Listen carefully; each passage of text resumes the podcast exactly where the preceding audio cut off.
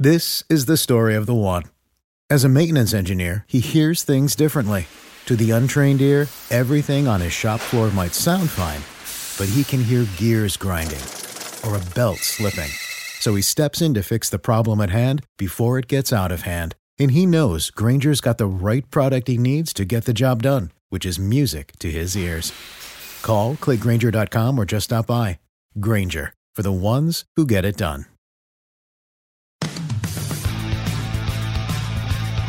You're listening to the Eyes on Isles podcast with Matt O'Leary and Mitch Anderson. Welcome to Eyes on Isles. It's our second episode. I shouldn't say our because you got yourself or you got Mitch Anderson, expert for Eyes on Isles on on the pod and co-expert, co-host Matt is out gallivanting up in upstate New York. Thanks for leaving me, buddy. But with me today is, I hope I pronounced this right, is Sean Tierney. Yeah, you got it. Awesome. And so you're from, you write for The Athletic, Toronto, The Athletic, Chicago, and Hockey Graphs, if I'm not mistaken. Yeah, that's right. Awesome. Do you want to introduce yourself a little bit more? Give everyone ex- exactly what it is that you do? Yeah, so you sort of hit the big ones. I've been with Hockey Graphs for a couple of years now, sort of writing the odd piece and um, contributing what I can there. And that's a really great group for me where, you know, I've had a chance to contribute some of my own thinking along the way, but where I've really learned a lot from the uh, sort of real smart minds that go through that site. And then about a year ago, I hooked up with The Athletic when they were just uh, getting started they opened a branch in Chicago, and I joined there and was writing some articles for them. And uh, anybody who follows Twitter uh, realizes or has seen that the Athletic is sort of expanding at an astronomical rate right now, and so they're opening branches, uh, you know, kind of all over the place. And so I'm not really tied to any one branch. I sort of do some work here and there. Toronto is one. I've done some for uh, the Athletic in Detroit, and going forward, I'm I sort of look at a, a league wide contribution there. So uh, and then maybe the biggest thing, um, if anyone sort of recognizes my handle or recognizes my name, is uh, I do a lot of viz work, and you know sometimes it's not something that leads to a full blown blown piece from me. So a lot of my charts and sort of my thinking on those things uh, travel through people's timelines on Twitter as well. So that's sort of uh, you know the majority of what I'm up to right now. Beauty. If if no one knows what your handle is, it's at charting hockey, right? That's right. Yeah. All right, so go give that a follow for all those crazy vids. We're going to talk about some today, uh, specifically relating to the New York Islanders. Because over the summer, I've I've seen everything that you've thrown out there for every other team, and I don't necessarily get all of them because I don't follow all the other teams as closely as I do with the Islanders. But whenever I saw that Islanders logo locked in, buddy, I was reading all of that. so I brought you on today because I wanted to go over, uh, again, talking about the vids that we saw over the summer. You put out a lot of uh, analytics and a lot of, what do I want to call it? Just like projected lineups based on expected goals for, showing what the optimal lines were. And then you, I think you went further into that just more recently to show what those lineups could yield in terms of a standings come the end of the year. So I brought you on to just kind of say, what can we expect from the New York Islanders in 2017 2018? Yeah, so, okay. Um, I think you touched on two things, and I'm glad that you saw them as sort of a, a natural extension of each other. Um, the optimal roster or optimal lineup uh, work that I was doing, uh, first, I have to say that's all from Ryan Stimson's data. He's at RK underscore Stimp on uh, Twitter, and you know, he's a big name, and if uh, any of your listeners aren't following, he's one of the real bright minds that people are looking to, uh, really pushing uh, research on new stats and tactics forward. So I'm using all sorts of data from him. And uh, what he's done is gone through uh, a few years of data and looked at how players contribute on the ice, but going way further than just the goals and assists and, uh, you know, those sorts of stats that people are familiar with. Instead, Stimson's research is a lot to do with um, passing and how players contribute to all those little things that wind up leading to goals that maybe don't get credited in the stat sheet at the end. So that's kind of the background uh, on where this research is coming from. What we know is um, certain playing styles of players they seem to align better uh, with other styles versus another. So, uh, for example, you can group the players that we have in the NHL today into four groups. You can have playmakers, which is kind of your top-notch elite contributors. You're thinking Connor McDavid, Sidney Crosby, Evgeny Malkin, John Tavares. Yeah. Um, you, you have your shooters, and the name, you know, the names aren't sort of set in stone. They're just kind of to give you a sense of maybe, you know, what we're thinking about. And so shooters, um, you're thinking of maybe a player like Patrick Kane or uh, Alex Ovechkin won't shock anyone there either. Um, in the balanced player type, you're looking at players that you know do a little bit of everything around the ice, but they don't uh, tip the scale enough to be sort of an elite contributor. And then the dependents, and these are players that every roster has. They're players that are just kind of um, they're either the pluggers, they're the uh, aggressive forecheckers, they're the diggers on the lines. And so, you know, they're not bringing the play of their line mates up, but, you know, they still have a role to play in a, in a team too. It's just, uh, they're not the kind of players that you want to have, you know, throughout the roster. Um, so that's the background. Um, and so to touch on your question, I realize I'm sort of winding my way around here. That's all right. Um, I That's... put it, okay. so I, I, put it the Islanders along with every other team. Eventually I, I worked them through and um, we know that playmakers play best when they have other playmakers alongside. They tend to dominate the scoring chances on the ice. They tend to be the best. If you can't have that, you want to have playmakers with shooters. Balanced player types go well together, and really you want to try to minimize the dependence. So for the Islanders, there's kind of a bit of an, an issue the Islanders roster doesn't have any shooters on it, as near as we can tell. An issue is putting and, it lightly from what I'm seeing on that tweet from the expected the, the, the team uh, the, the, the potential lineup for next season. There's a lot of red yeah. there. Yeah, and uh, there's a couple of rosters that sort of uh, they look a little bit like what the Islanders have uh, in terms of having a bunch of dependent players clogging up the lineup. The Blackhawks are another interesting one. They have a lot of dependents filling out their bottom six uh, this year. Um, and the rosters that have those kinds of players, it's just too many diggers and not enough of the sort of star talent you need to expect to score. So, I mean, when you look at the Islanders, they have a top line that I think everyone can be sort of comfortable with. Anytime you have Tavares on the ice, you have an elite guy out there. He's that's a right. playmaker, and that's that's great. Eberle, um, Islanders fans are going to come to love him. He was sort of chased out of, of Edmonton but it was a little bit undue. The, the guy can still score. He's a good playmaker, and he'll definitely be able to keep up with what Tavares is trying to do on the ice. Uh, and then in the projected lineup, I've got Bailey on their left wing because he's another balanced player type. And those You're three get a lot together of pushback go on well. that from Islanders fans. Not a lot of yeah, Bailey lovers around. No, and I mean, when we look at this, it's important to look through it, um, you know, as a theory too. And so, you know, no one is saying, and certainly not what I'm saying, is that these lines should be locked in. There's no room for movement. But the idea is this is a lineup that you should probably try, see what you get, and then if it's not working, maybe you start to shuffle the deck. But to start off, that's a top line that you know, you expect to have about a 52, just a little over 52 expected goals for percentage. That's pretty good. So that's a lineup that you would expect to be a plus or a top line that would be a plus over the course of a season.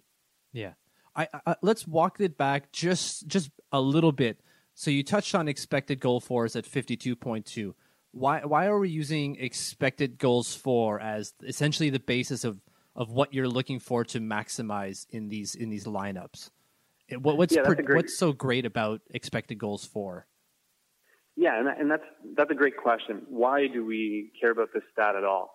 Um, expected goals for, and you can go through and read some stuff by people much smarter than me on on hockey graphs. What we found is that expected goals for is sort of the best predictor we have of future um, scoring. And so when you're trying to sort of look through the the looking glass and see into the future, lines that tend to shoot from the best places on the ice most often and don't surrender those kinds of great chances themselves while they're out there, they have the best expected goals for percentage. And so when you have a player with a high expected or XGF percentage, um, that's a player who is usually in the offensive zone, usually getting shots from good locations and not giving that kind of quality chance up going the other way. So that's kind of the, you know, the very broad strokes of the, the stats. Right, exactly. And and so what you've done here is, is you set up the lineups to maximize that expected goal fours, not only based off of the player types, but the chemistries, quote unquote, between said player types. Like you were saying, the, the best expected goal for generally is three playmakers on one line, and then it kind of varies from there. And clearly, the Islanders don't have three playmakers. You know, one and then a bunch of other guys after that. Yeah, and that's not uncommon to um, see. We in the data set that we have from last year's players, there were 60 playmakers, that real sort of top-notch kind of contributor. And so, you know, most lineups you're hoping you have two, and that sort of divvies it out evenly.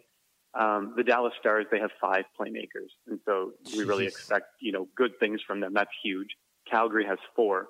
Um, but the Islanders aren't alone in uh, only having one playmaker on the roster. The problem is when you only have that one guy, you almost need him to play on every line to drag every line up, and, and you just can't do that. So you're really shuffling around some, you know, lesser players, and, and that's not news to Isles fans either. That Tavares is really on his own level, and it's sometimes difficult to find somebody who can really, you know, run at his level on the ice. That's right. Um, but I think, like you alluded to earlier, the problem with the Islanders is that there's a lot of red here. So they have Tavares, obviously a playmaker. They have no shooters. Uh, they have three balanced players in Bailey, Eberle, and Cizikas, and then everyone else aside from Barzal Ho-Sang, who are rookies, and there's no data to support any sort of player type, uh, are red dependents. So, can you yeah. walk us through exactly what that means as being a dependent outside of like the obvious where they are role players? What I know you you showed, or Ryan at least had a breakdown of how it came to be defined as a dependent I know there's like eight or nine variables, but what's the big kind of denominator in, in, in determining what is a dependent over a shooter, over a playmaker, over a balanced player? Yeah, and so uh, to explain it, you kind of have to do it in reverse. These are players who are not making passes to their teammates that lead to a shot. These are players that are not making passes in dangerous areas like near the crease or from behind the net. Um, they're players that aren't getting their own shots off from good locations on the ice. They're players that aren't part of sort of the the passing chain that brings the puck up the ice. Maybe the breakout pass to the forward who carries it into the zone and, and sets up the play. If you're a dependent, it means you're not doing any of that relative to the other players on your team. And so, you know, uh, the best way to think of it maybe is you can imagine Cal Clutterbuck. Um, when the team is setting up its offense, no one is hitting Clutterbuck in the defensive zone and asking him to lug it all the way up the ice and see if he can create a dangerous chance. Although Instead, he did play on the top line last year. right, and that maybe should scare us a little bit. Oh, God. Um, but instead, you're thinking of Clutterbuck maybe as that missile on the line, and you're working the puck up the other side of the ice, and his job is when you see the puck, when it's across the line, you get into the corner and you start kicking and digging until you, uh, you know, sort of uh, knock it free. But that's not a pass. It's not a shot. Um, it's a play that you could probably ask, you know, almost anybody on your roster to make, and they could probably do it too. But Clutterbuck is kind of limited to only that sort of contribution. So uh, I don't. That sort of paints the picture of the dependent.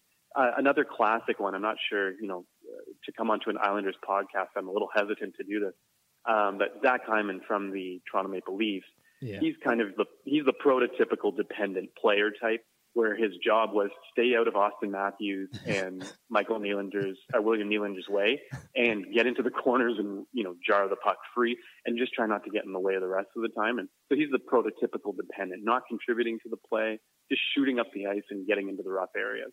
You didn't bring up a Ranger player, so that's all right. Toronto, anyone else is uh, no Rangers here. Just Islanders and everyone else to a lower degree is a okay. But that that okay. makes sense, right? That these guys are the role players and they can't do the things that the elite guys can do, so you have them do what they are best at doing. There's nothing wrong with having, like you said at the beginning, dependent players on the roster. You just don't want your roster to be constructed with dependent players. Um, there, yeah, there's and, one that. And, sorry, go ahead. Uh, sorry, just to, one thing that's worth noting here too is these playing types they're not fixed, and so Ryan Stimson he when he released the data at first, players were um, in their categories based on the data that was available, and then he released an update in May, and I I went through and did this manually so that I would see the changes. There were about 50 players or so that switched from one category to another.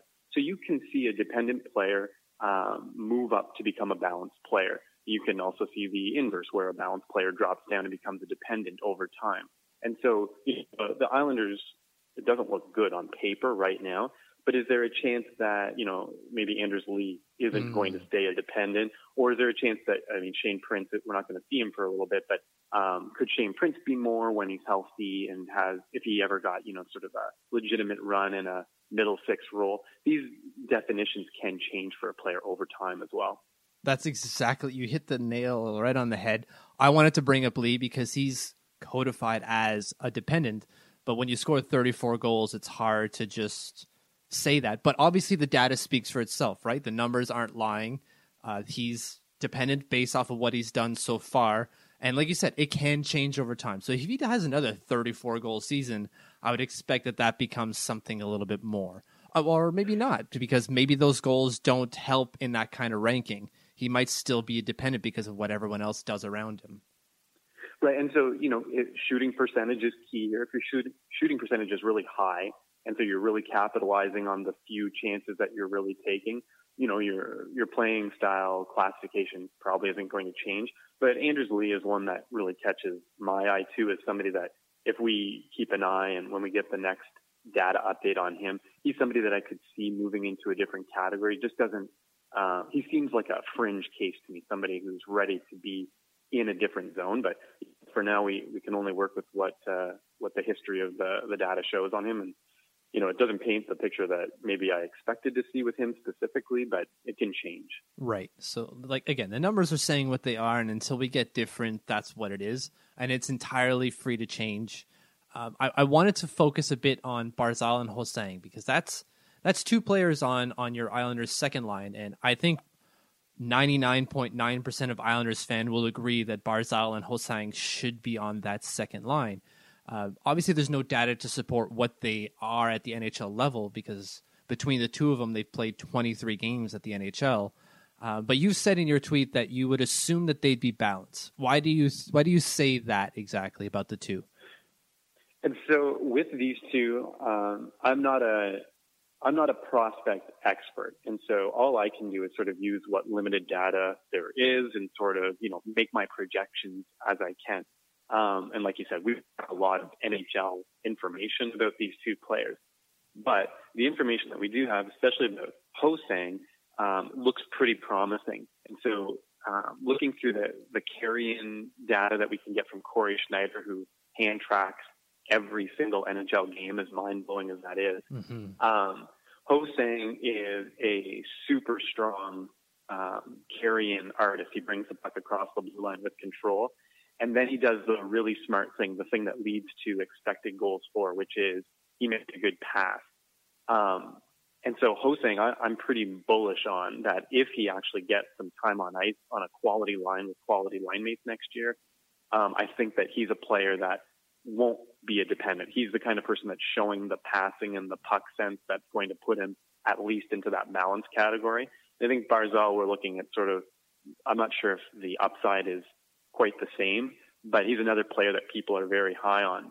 And so when I was plugging um, young players that don't have a playing style into this roster and other ones, I left them blank because you don't want to misrepresent what you're showing. Mm-hmm. Um, but you can sort of, uh, and if you're looking at the sidebar, I use their goals above replacement. That's sort of their, yep. you know, one number catch-all value for how strong they are. And my projection for Barzal and Ho-Sang is to be at least um, about the NHL average last year, which was in the fours for GAR. And if they wind up in the fours, it's sort of reasonable to assume that these are players that will wind up as balance types. But I wouldn't cap either there, especially Ho-Sang. It wouldn't surprise me if within two years, um, he's the kind of player that gets into a category even beyond balanced. But for now, uh, we have to just list them as dependents because we don't know, and that hurts the XGF percentage for the second line. That's a major moving target and a variable that could change really fast. And those two players uh, specifically really excite me. If those two are balanced, that line looks much stronger right away, and that improves the team's outlook overall. It's music to all of our ears, but it, it's reaffirming. It's like confirmation bias. We're hearing exactly what we're thinking. Uh, we, we we feel the same, and I speak for everyone because clearly they voted me to speak for them. Uh, Ho-Sang just exactly like you said, entering that that zone, passing the blue line, control of the puck, pass, making that first beautiful pass. And Barzal, it's just we we've only seen two games. We've seen what he can do at the junior level, but that's an entirely different game. The the ceiling is only lower just because our the sample size is a lot less. So who knows what's going to happen with him? It, it could very well, like like you said, everyone is super excited about this kid. We saw him at the juniors. We saw what he can do at the junior level, but when it gets to the big boys, who knows? Um, yeah, and so, that translation is it's impossible to predict.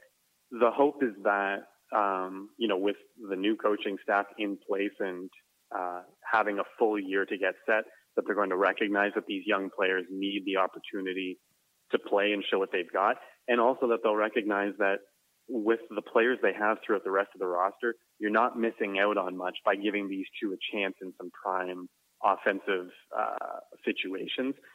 Like Andrew Ladd, we know what to expect from him at this point.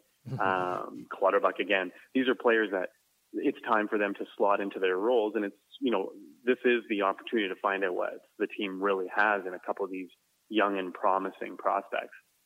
Absolutely. Oh, it's I can't wait. I can't wait for the season to start. I'm just I'm reliving that that overtime goal or pass that Ho-Sang made to John Tavares against the Hurricanes just on a constant loop in my mind and I'm just it's amazing. Uh, so we spoke about the forwards.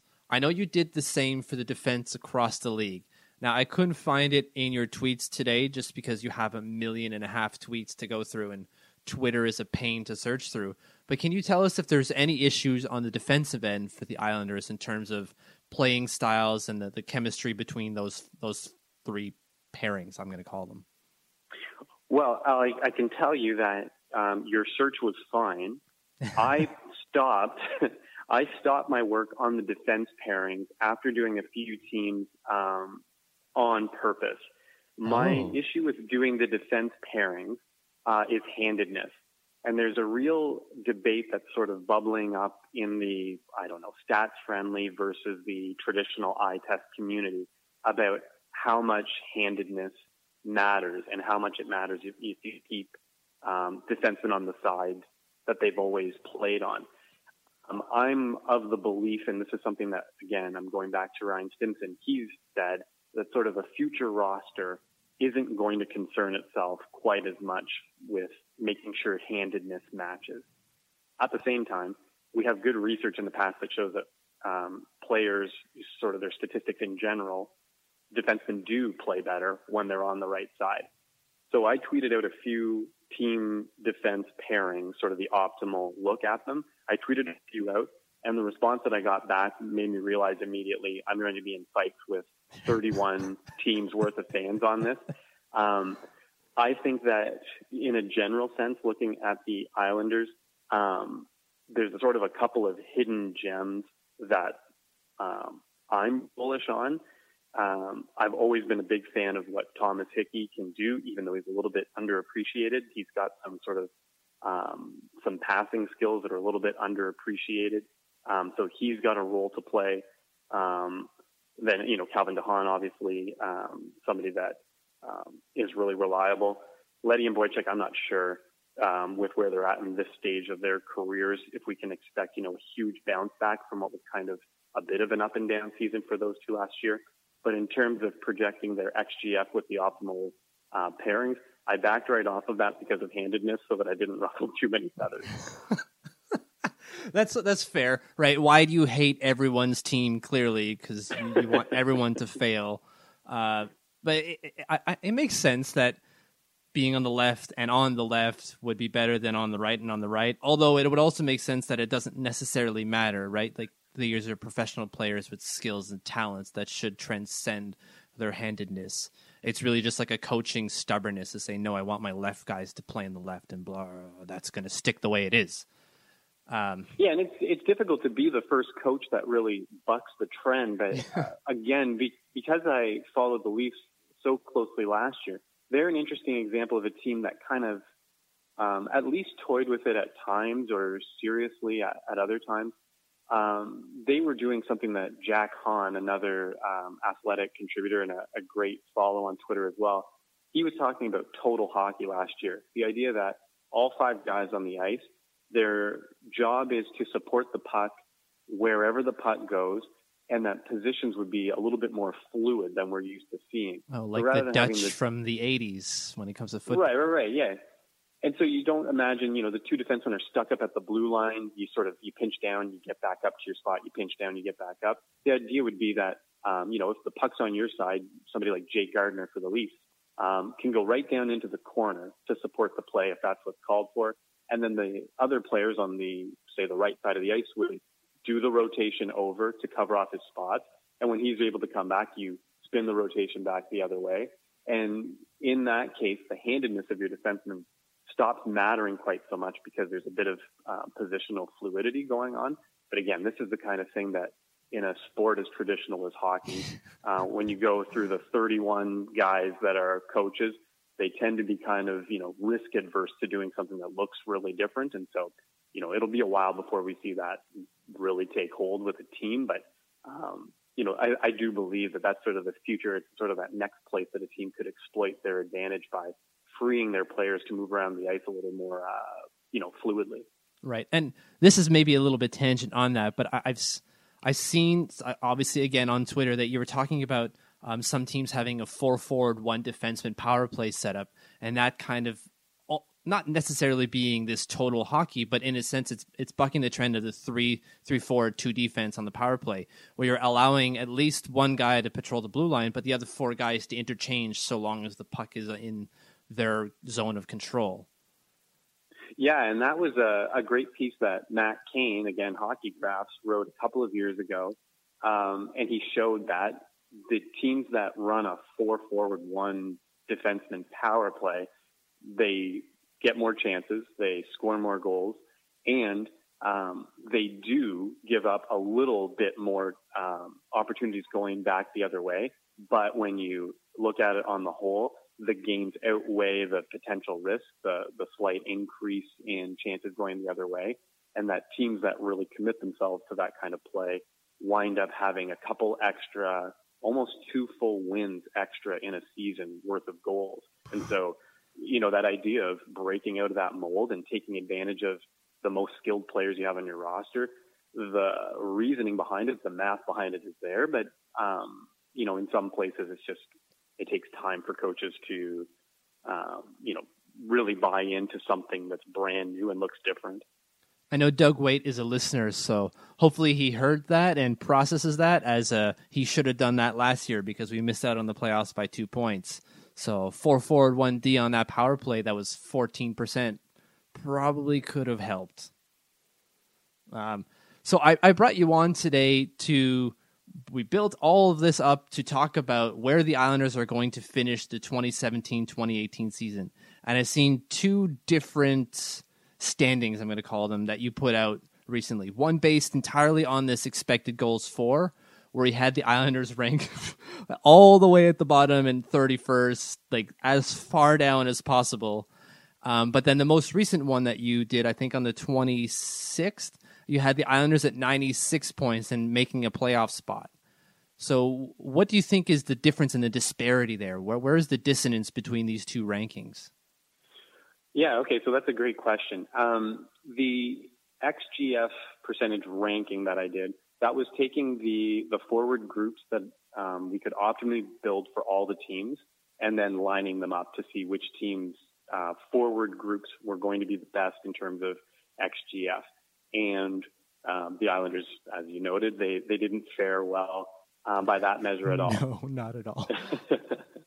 My standings projections. Um, first, the thing I should get right out in front is that um, the model that I'm making is a specifically, purposefully simple one. And so you're going to see some other models that come out from some of the other uh, people who do great work, like uh, Micah Blake McCurdy and um, Don L, another uh, athletic writer, and you know a host of others who do a lot of really great stats work.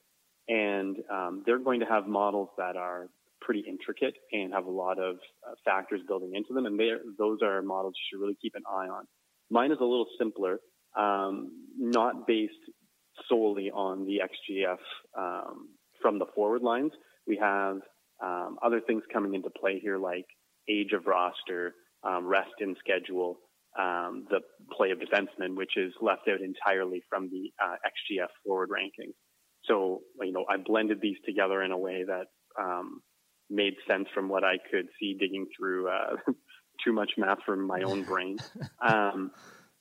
And what I can say, the Islanders did fare really well in my standings projections, and it surprised me that you know they're I have them at 96 points. That's the same as the Bruins, very close to the St. Louis Blues.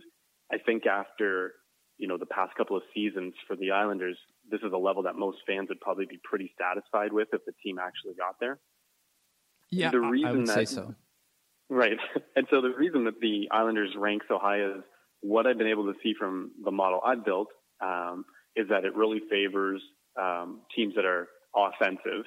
And my projections for Barzal and for uh, Ho-Sang are built into this as being um, at least consistent uh, factors for the roster this year.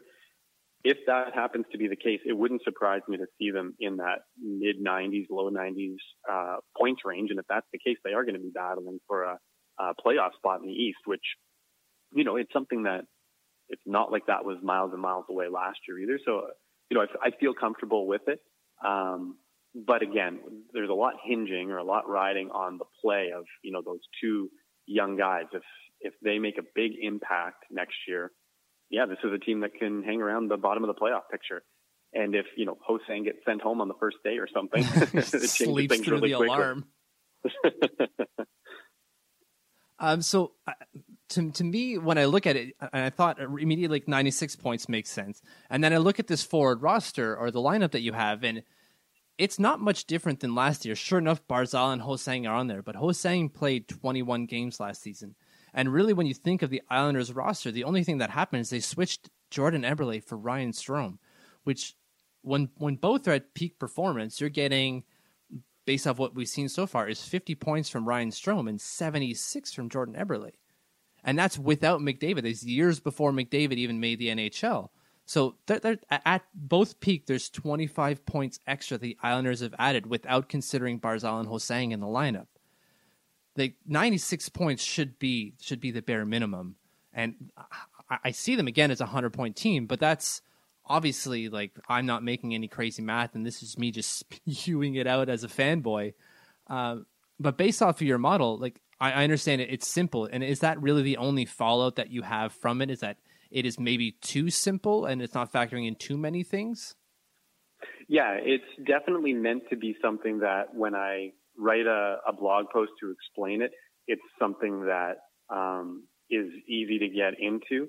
Um, my, I'm not a, a stats background initially either. My stats education has come through uh, my hockey research too. And so when I write this up, I want it to be something that people can look at and say, okay, I see why this happened. Okay, I totally don't agree with that part of it. Um, and something that people can, you know, engage with without needing a pure math degree to, to get involved.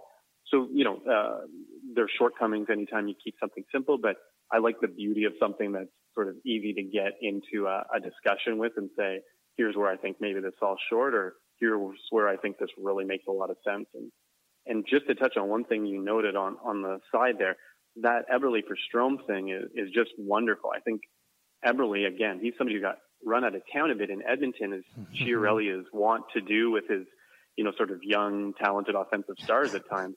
But uh, that's a that's a big win for the Islanders. Eberle is the kind of player who can be around a 70 point range, and Strome just hasn't shown that that's you know the upside that he really has at the NHL level. I think Islanders fans, you know, if you're patient, that's the kind of uh, deal that you're really going to love as the season goes on. Eberle can be a big offensive player who can really run with Tavares, and, and that's important in a, in a way that I don't think Strome was ever going to be able to do. No, and I think I think the ceiling for Strome wasn't necessarily to be a Tavares winger, but it was to be in that that second line center role, something that still to this day the Islanders don't necessarily have. The hope is that Barzal can f- fill in, but we had that similar hope last season when Nielsen left in free agency and Garth Snow went, well, we'll just put uh, Ryan Strome in there and we'll be a okay, and that did not work at all.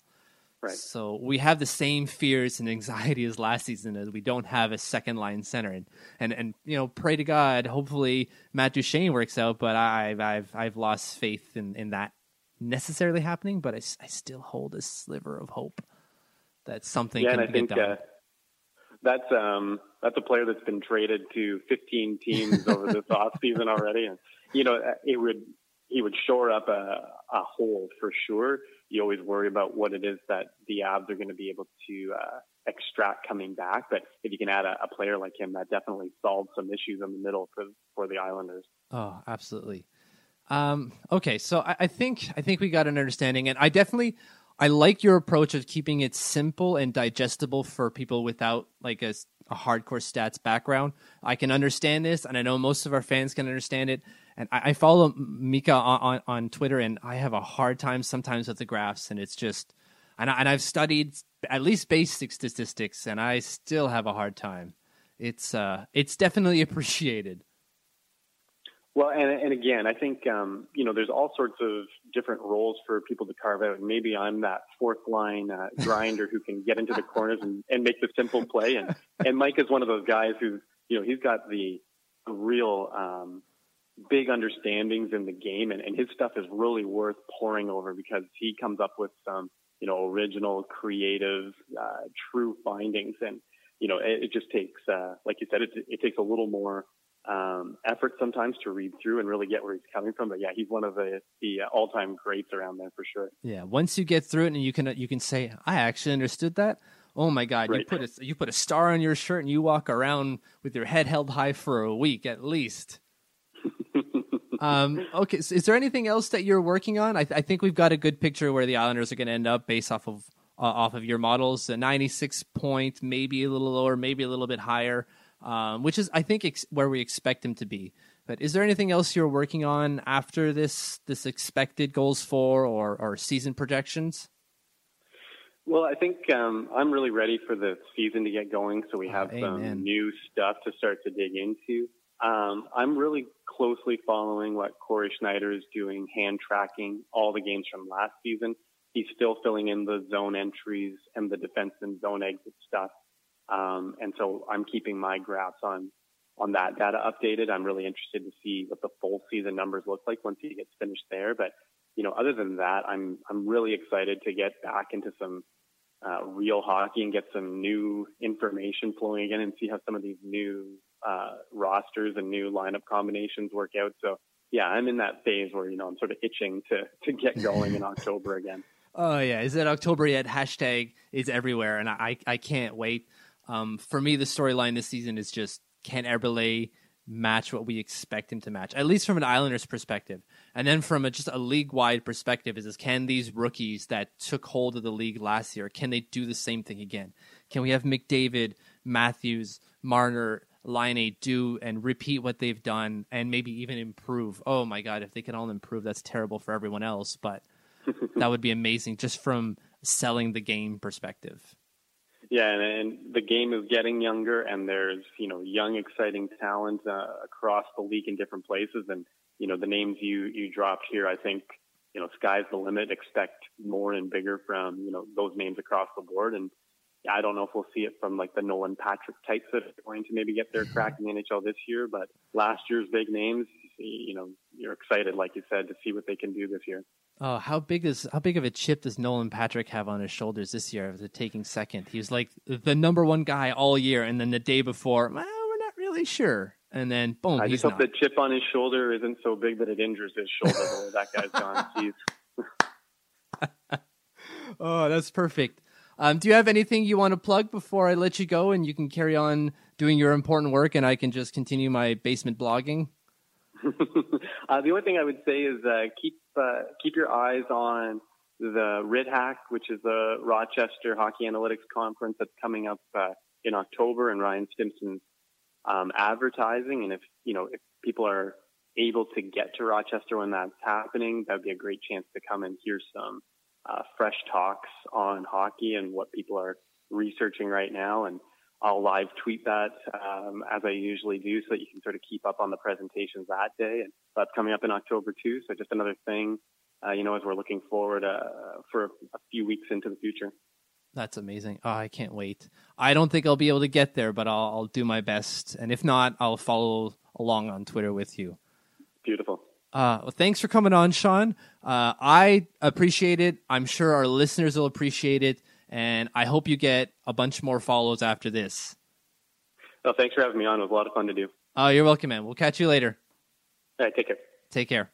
That was Sean Tierney at Charting Hockey on Twitter uh, writer for the Athletic TO, the Athletic Chicago. I know it's not New York, but they don't have one yet.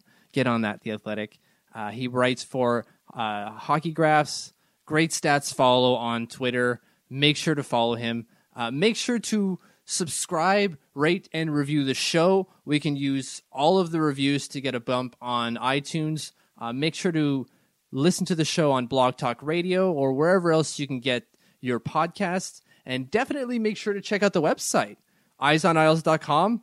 Uh, if you're already not on there every day, we have fresh content all day long. We have a daily post every morning for you to catch up what happened yesterday so you don't have to rely on Google, even though if you do, all our stuff is there anyways.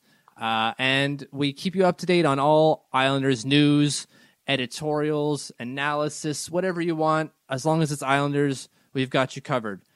So this is Mitch signing off, and next week it should be both myself and Matt, so long as he didn't get lost in upstate New York. Take it easy, everyone.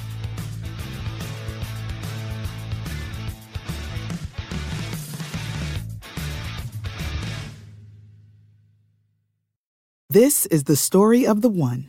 As head of maintenance at a concert hall, he knows the show must always go on. That's why he works behind the scenes, ensuring every light is working the HVAC is humming, and his facility shines. With Grainger's supplies and solutions for every challenge he faces, plus 24 7 customer support, his venue never misses a beat. Call click Grainger.com or just stop by. Grainger, for the ones who get it done.